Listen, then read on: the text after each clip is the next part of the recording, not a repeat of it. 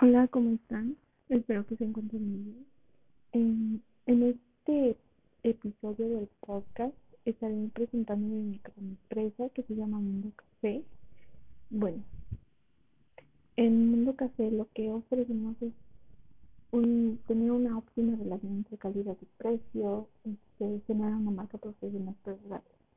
Pero antes de, en, bueno, mi microempresa consiste en sí en tener un establecimiento eh, de una cafetería.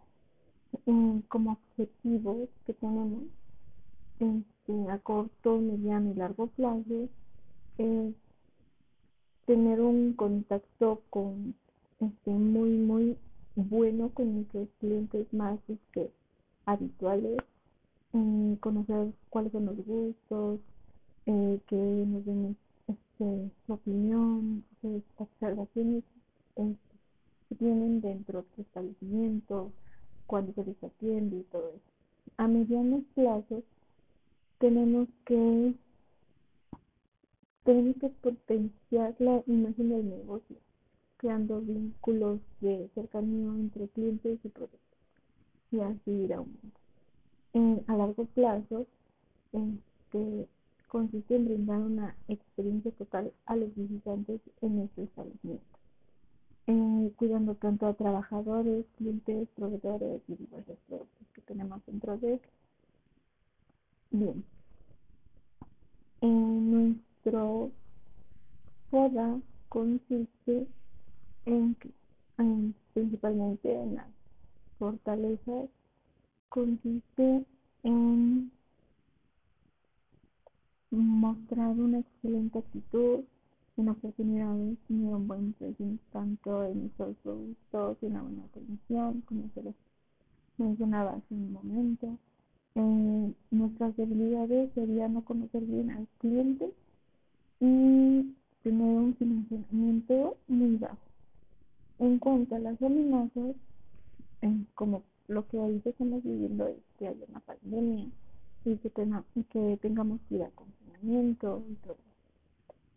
Bueno, en, este establecimiento tiene una dirección de modo autocrático, que es un tipo de liderazgo asociado con regímenes dictatoriales, lo que lo convierte en un estilo de liderazgo menos popular de todos pero no por ello deja de ser un eficiente perdón, un buen tipo de dirección eficiente en determinadas situaciones, así que pues tenemos ese tipo de dirección.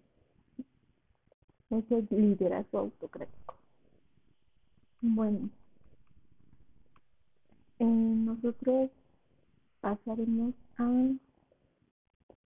en nuestro, bueno, dentro de este proyecto tenemos un diagrama de causas y todo eh, que es el diagrama de Chicago. En cuanto a la cafetería con pérdida, ¿qué significa esto?